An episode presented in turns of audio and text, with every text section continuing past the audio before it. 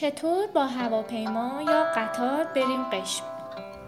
برای رفتن به قشم با قطار باید بلیت قطار تهران تا قشم رو تهیه کنید. البته از شهرهای اصفهان، شیراز و مشهد هم میتونید با قطار به قشم برید.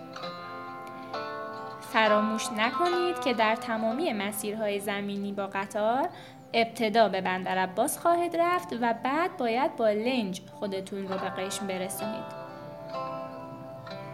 اگر خواستید با هواپیما برید میتونید بلیت تهران قشم رو بگیرید. از شهرهای اصفهان، شیراز، مشهد و بندرعباس هم میتونید بلیت هوایی تهیه کنید. لازم به ذکر تنها مسیر دسترسی مستقیم به قشم مسیر هوایی